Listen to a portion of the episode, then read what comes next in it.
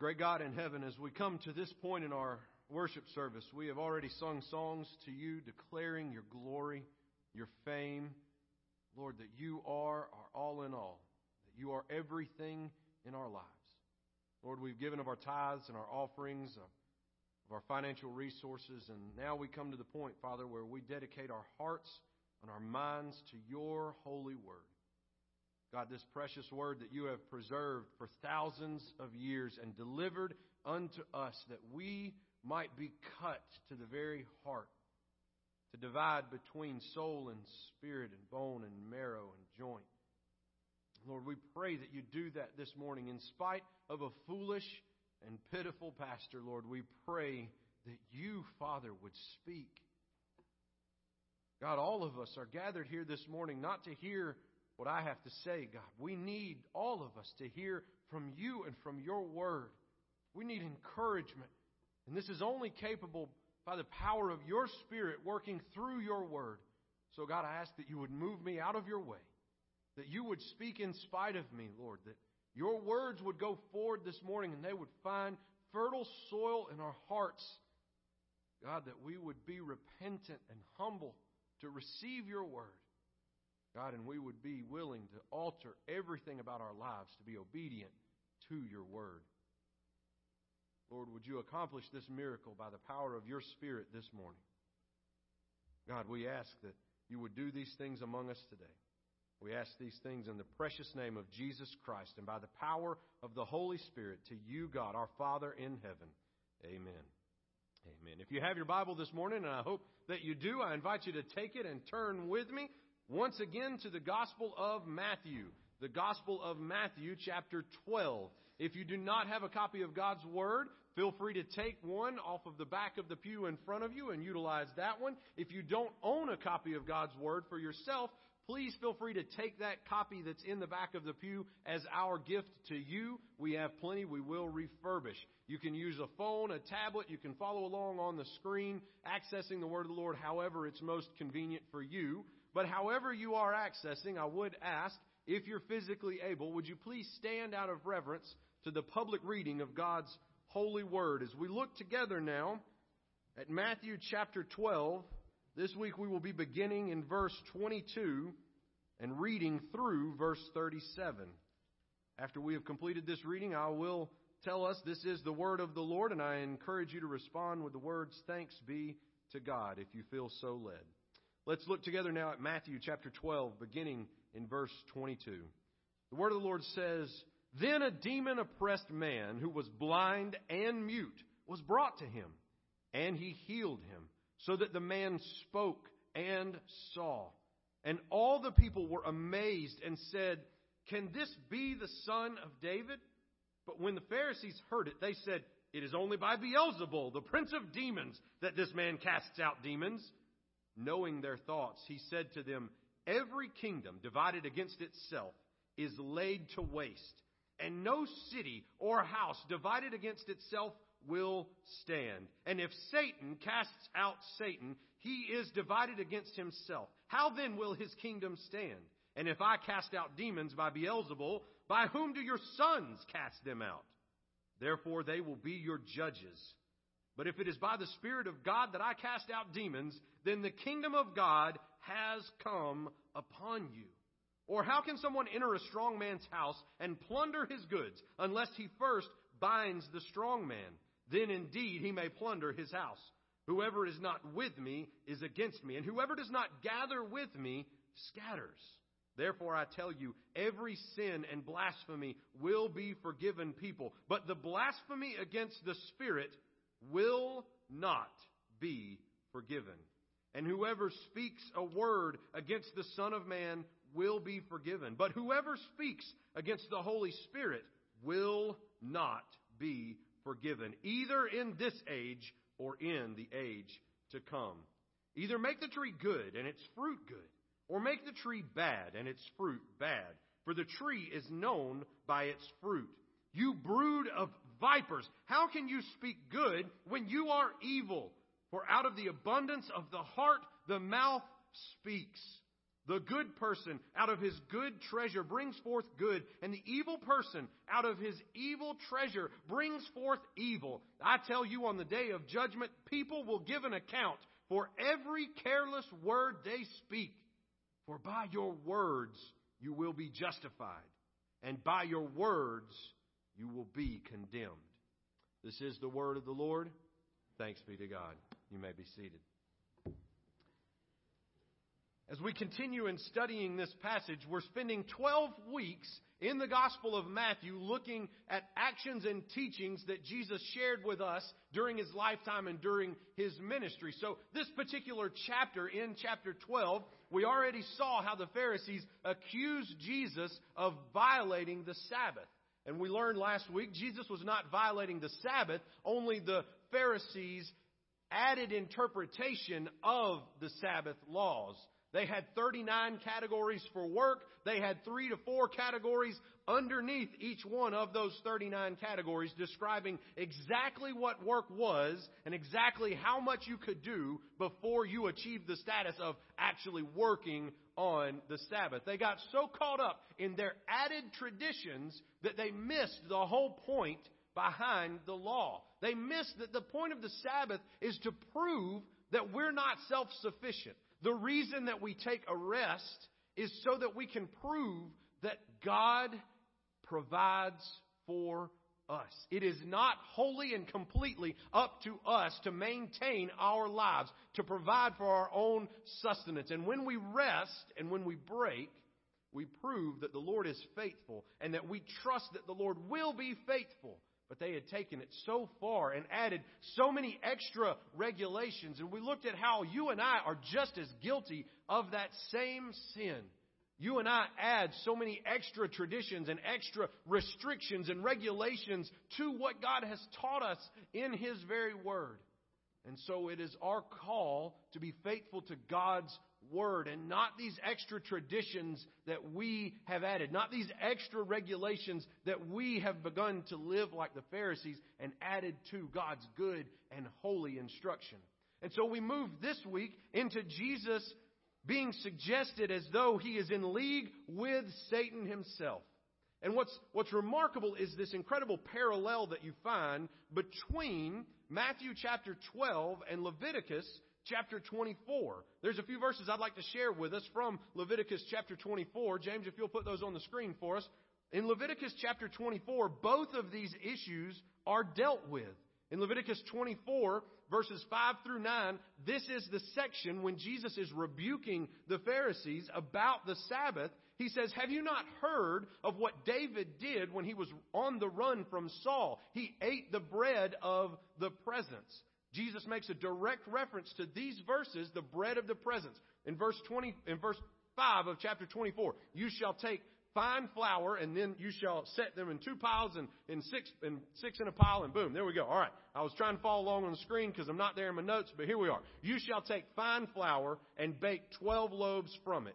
Two tenths of an ephah shall be in each loaf. These are the loaves that you shall set them in two piles, six in a pile, on the table of pure gold before the Lord. These are the loaves that David ate that were restricted from being eaten. And Jesus points to this to say, listen, even though these laws are in place, even though these descriptions are there, the heart behind the law is what we are to follow and not necessarily every jot and tittle of extra laws that are added to this. He points them to what David did in a time of starvation and hunger on the run from Saul. But then, this week we study and we look at how Jesus is claimed to be in league with Beelzebub and there's talk of what it means to blaspheme the Holy Spirit and that's also in Leviticus chapter 24. Anyone who takes the name of the Lord in vain shall be put to death and stoned. Leviticus 24, verse 16.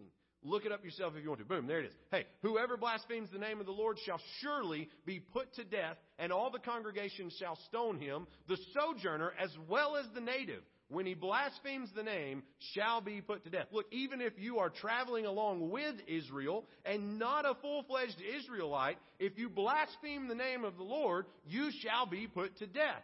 And so here we have the Lord reiterating what is taught in Leviticus chapter 24. And so many of us say, you know, what's, what's the point of reading the Old Testament? I, there's all those laws. What's the point of reading the book of Leviticus? Those laws don't even apply to us. But there's richness in understanding how Jesus spoke to the Pharisees and used the Old Testament that they misunderstood against them. And if we miss out on all of these details in the Old Testament, even in Leviticus, even amongst the Levitical law, we're missing depth and nuance to the New Testament scriptures. So I encourage you, dive into your Bible, read the Old Testament, see how Jesus draws the Old Testament out to prove that he's the fulfillment of these laws. He elaborates on what it means to blaspheme the name. He even gives an allowance for them to speak against the Son of Man, against himself, but not against the Holy Spirit. Now, there is a connection between these two chapters, okay? But I don't want you to go so far in when you're making connections to like realizing, oh, this is Leviticus 24, and then it's Matthew chapter 12, and 12 is half of 24, and 12 is a multiple of 3 and 4, and the 3s and the 4s and the 7s, when you put them together, there's special numbers, and these special numbers mean that Jesus is coming back on April 27th of 2021. Oh, the Spirit has spoken, and that's what's to happen. Don't go into the numerology like too deep, okay? Don't, don't look too far into it, okay? Yes, 12 is is half of 24, but when these things were written down, they didn't even have chapters and verse numbers, okay? We added those things later so that we could find our way through the scriptures easier, alright? So it's not like Matthew sat down and went, hmm, in Leviticus chapter 24, Jesus speaks about these things, so I will add them in Matthew chapter 12, and somebody thousands of years from now is going to make this connection, and they're going to see when Jesus is coming back, and it's going to be amazing.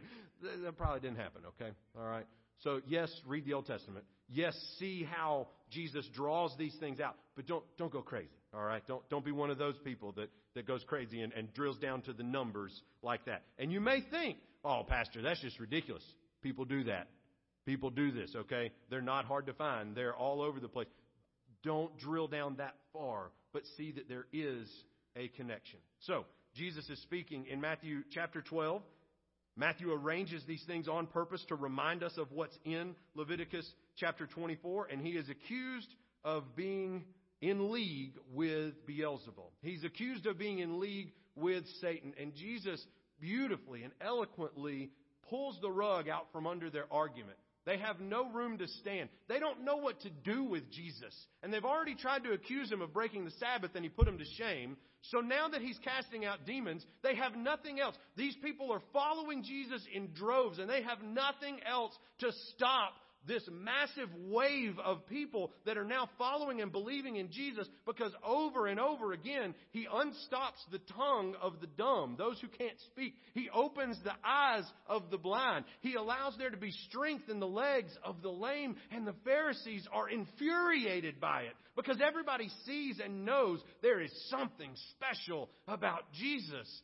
And they have to undermine what's going on because there's just no way that this guy is the real Messiah. This is not what the Old Testament told us. They're so caught up in their own interpretation that they have no wiggle room and they end up crucifying Jesus. But for now, they say, I know what it is. I know. I've got it. It's, it's the devil. That's what it is. He's using the devil against the devil and he's casting out the demons and he, he's with Satan. Has anybody ever accused you of being with Satan? Listen, if nobody's ever accused you of being with Satan, I don't know that you've lived yet. I'm just saying there's just something special about somebody getting so angry at you that they say, you know what it is? It's you're of the devil. That's what you're, this is demonic. That's, that's what's going on. Pastor, I tell you what, you think you're doing good. You think you're doing the Lord's work, but you a demon. You are from Satan. And folks, if you hadn't been accused of that before in your life, man, just get a little bit more involved in the church. I tell you, there's some wonderful, wonderful people in the church, and then there's those folks in the church too. And Jesus loves and died for all of us, didn't he? It's great. That's their only response. That's literally what they've come down to. Well, um, you, you're the devil. I mean, that's that's it. There's no sophisticated argument. So Jesus just very calmly explains to them, "Hey guys, uh, no army that's divided against itself is ever going to conquer anybody. No kingdom that's divided against itself is ever going to win anything. If I am in league with Satan and Satan sent these demons to possess people and I'm casting the demons out, then that means that Satan's divided against himself and he won't make any headway and there's nothing to worry about. So, um, what's your point again? I, there's no way this is true. And then my favorite is that Jesus always adds this little tagline in there, right? Like I, I'm, I've never had the courage to do what Jesus does because he adds this little line in there. Well, you know, if I am casting demons out by Beelzebub, who are your sons casting demons out by then? If I'm with the devil, then who are your sons with? And y'all, that's that's some serious accusation in return on Jesus' part. I mean, Jesus has got some courage. You know what I mean? He, he's in the midst of being scrutinized to the nth degree, and he has the nerve not just to answer and give a beautiful rebuttal, but then turn it on them and go, well, you know, clearly I'm not from Satan, but what about you? And what about your sons? If I'm not with the devil, maybe you are. Folks, that's in front of hundreds of people walking with them, pressing in on them, excited that Jesus just opened this man's eyes and allowed him to be able to speak and cast out this demon. Jesus is not only casting out demons, he's doing it with one word.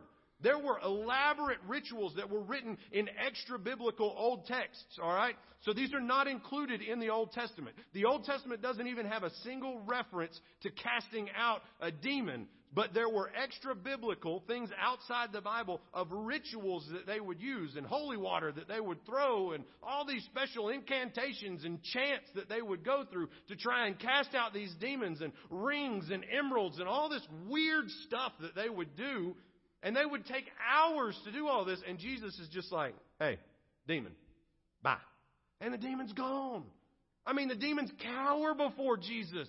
It's so evident when he casts out demons that he is the Messiah that these Pharisees cannot handle it. And instead of seeing Jesus for who he is, they continuously have to come up with an excuse of why Jesus is not real. I keep coming back to that point because I wonder if that's maybe what you and I do with Jesus. We read the scripture, we see the Old Testament, we see what Jesus is doing, but we keep finding ways to prove to ourselves maybe he's not real. Maybe this is not legitimate. Maybe this is just fundamental jargon. Maybe this is a backwoods understanding. Maybe this is not what educated people believe and understand, and that couldn't be further from the truth. The further you dig into Jesus, the further you lean in to trusting Jesus, the more you will find him faithful and true. He is the one who flipped wisdom on its head. He made the wisdom of the wise foolishness, that the wise might not be able to see him through their own intellectual pursuits. Folks, you got to find Jesus with your excuse me, with your heart. You you can't just look for him and, and study your way into Jesus. And these Pharisees are so caught up in their own studies and their own details, they miss Jesus altogether. And sometimes I, I think we do the same thing with God's Word. We're so caught up in studying God's Word and understanding God's Word, we miss the heart of our Savior completely. We're so caught up in, in our own interpretations that we miss the love of our Savior and our Messiah who came to deliver us and give us freedom from sin. And we're so quick to cast the first stone and, and offer condemnation and offer judgment and not give anybody the benefit of the doubt. We're so quick to pull that gun and shoot and pull the trigger instead of taking a breath and going, maybe God's at work here in a way that I don't quite get. The Pharisees didn't have the patience to do that.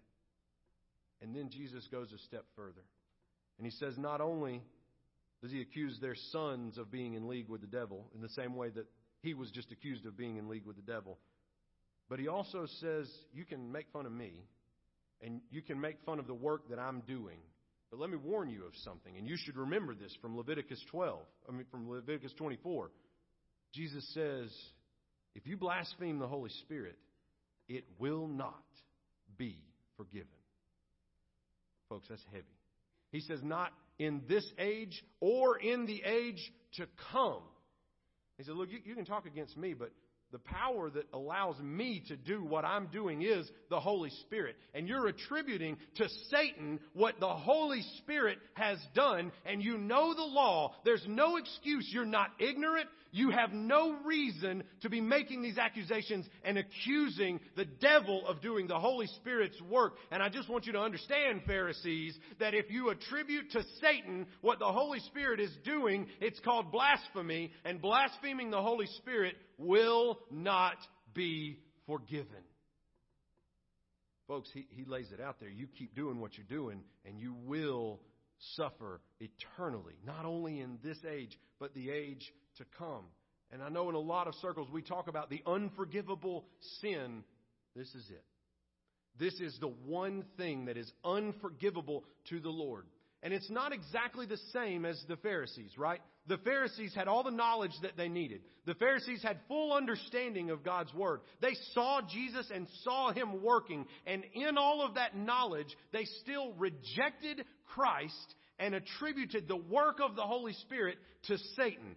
We can't put ourselves in that exact same circumstance, but what we can do is say that if we live our lives in a state of rejecting Jesus, if we go to our deathbed in a state of rejecting Jesus and who He is and the salvation that He offers, the work that He has done through the Holy Spirit, if we say that is false and we say that is not true and we say that that does not apply to us, then we are blaspheming against the Holy Spirit, and we will stand before a holy and just God, and He will say, Did you accept my Son? Did you accept the work of my Spirit? Did you believe it as true? And we will have to say, I rejected it. Not once, not twice, but my entire life. The pattern of me living was a pattern of rejection of the things of you, Lord. And He will say, Depart from me. I never knew you, and there will be no forgiveness offered.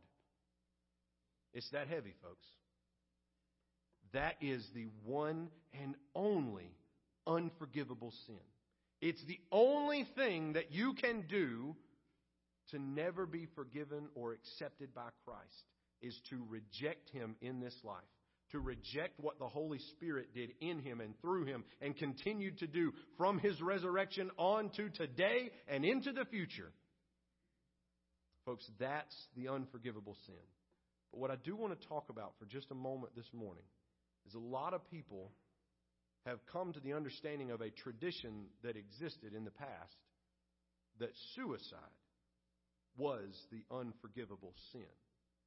And I need you to hear me very clearly. If you're asleep, right now's the time to wake up.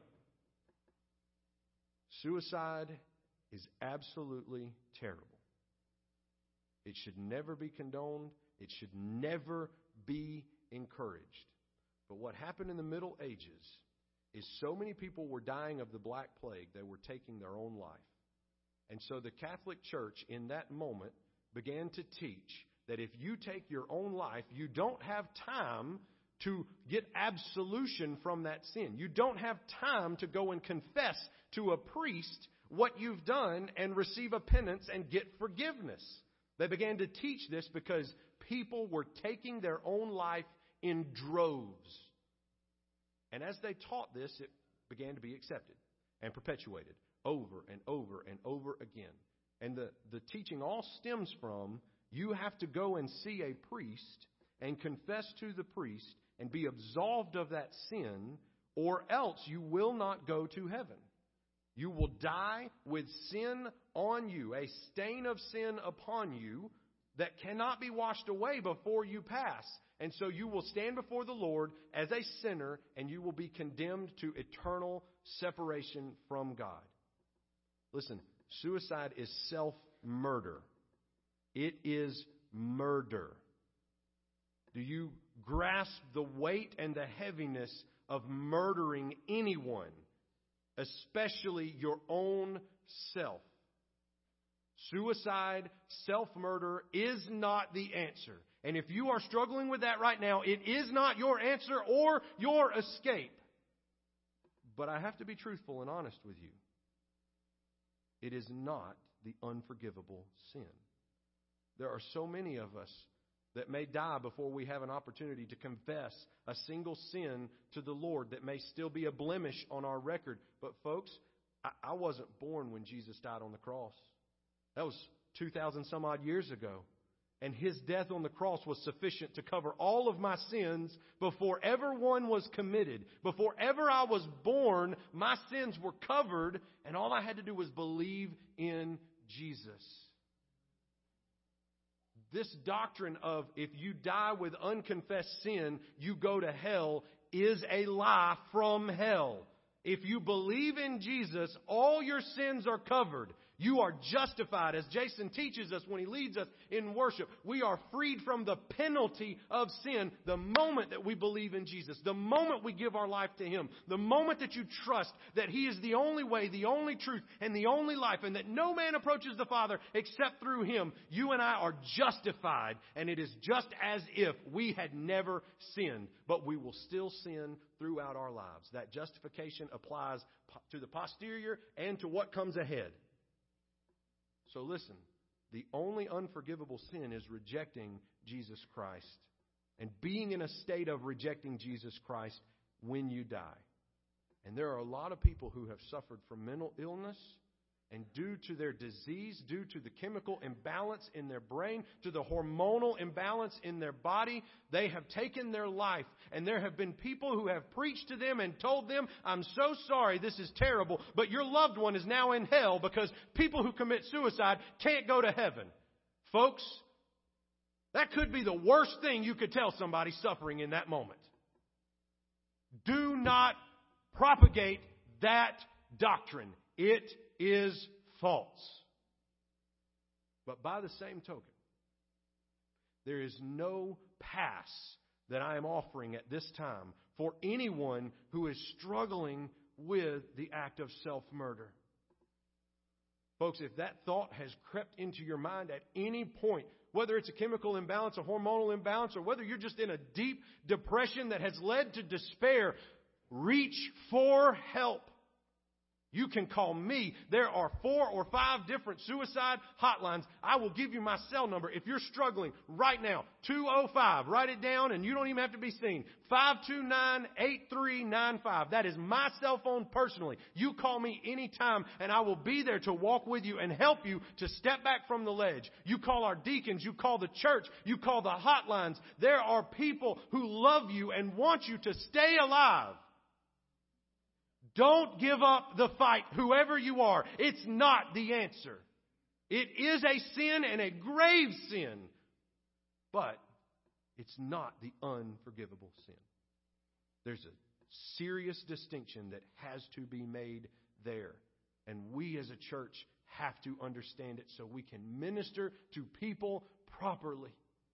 And God help us if we're the folks that walk up and try to tell somebody who's suffering with the loss of a loved one. Well, you know, it's just terrible. Not only did they commit suicide, but now they're rotting and burning in hell for all eternity. I just hate it because, you know, everybody that commits suicide goes to hell.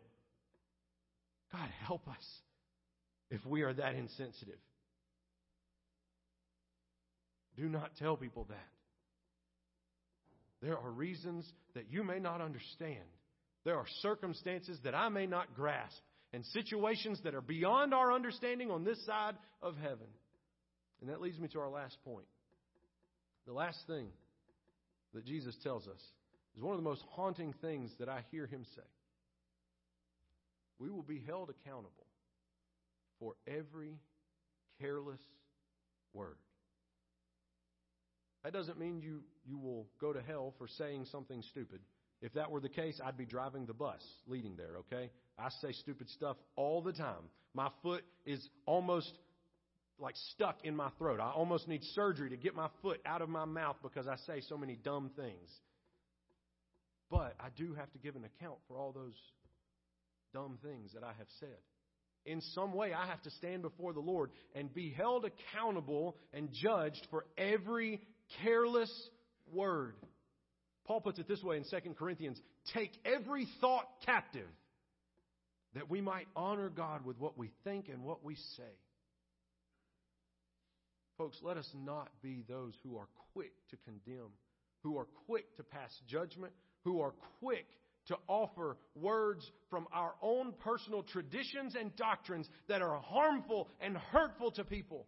Let us not be those who are so caught up in our own delicate sensibilities that we say careless things about people because, oh, they said something that was inappropriate. Or that really hurt my feelings. And now you go start the rumor mill because so and so says such and such about who and who and all this. We have to be accountable for those things. Whether you're the one who said the dumb thing to start or whether you're the one that started the rumor mill because the preacher said something really dumb. Listen, if you want to start a rumor every time the preacher says something really dumb, you're going to be a really busy person. Okay? I say a lot of dumb stuff. But I got to be accountable for that. And that has to guide my every thought and my every word, especially from this pulpit preaching to our congregation, us together. But it also applies to you. As much as it applies to me, it also applies to you. And what you say to that person who is hurting, what you say to that person who is struggling, to what you say to that person who's not in the moment matching up to what you deem as your tradition of Christianity, even though it's not in the word of the Lord, you got to be accountable for that one day. And so I encourage all of us to take every thought captive, just as Paul writes. And remember when we speak, we will be held accountable for the words that we say. We will have to give an answer to the Lord for why we said what we said. By our words, we will be judged. And I, I know that actions outweigh words, right? You know, don't pay attention to what somebody says, what somebody does. Words still matter because there will be judgment based on our words as well. So, folks, I, I just wanted to bring before you, based on the Scripture, what the unforgivable sin is. And I wanted to encourage us to love people and take every thought captive and guard every word that we say, that we might be a source of encouragement and building up. That even when we offer correction and reproof, that it's done in love and gentleness and meekness and humility, so that every word and every thought brings honor and glory to the Lord. And folks, maybe, maybe this applies to you today. Maybe you've been very loose, fast and loose with your words and your thoughts. Maybe you've been struggling with whether or not you wanted to take your own life. Maybe you're somebody who is in the process of committing the unforgivable sin of rejecting Jesus. Listen, there is only one way to be saved, and it is giving your life to Jesus the Christ. Whatever stands out to you this morning from the word of the Lord, I encourage you. In just a moment, Jason's going to come and lead us in a song. We're going to sing, and Jake and I will be down front, and we'll be ready to receive anybody, to pray with anybody. You can come and pray at these steps and leave your burden here at this altar. This doesn't mean anything other than you are committing to humble yourself before the Lord. And so I, I would ask as Jason sings, as you sing with him, as we sing together, respond to how the Holy Spirit is working and moving in this room. If that means joining the church, if that means coming and asking for prayer, if that means coming and praying at these steps, whatever it means for you. Maybe you just turn and pray where you are. Whatever that means for you, I encourage you to respond to the Holy Spirit. Let me pray for us again, and we'll begin that time of response. Would you bow with me?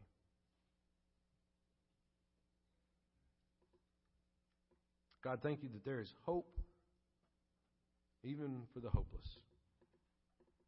Thank you, Lord, that there is only one sin that is unforgivable, and it is rejecting you.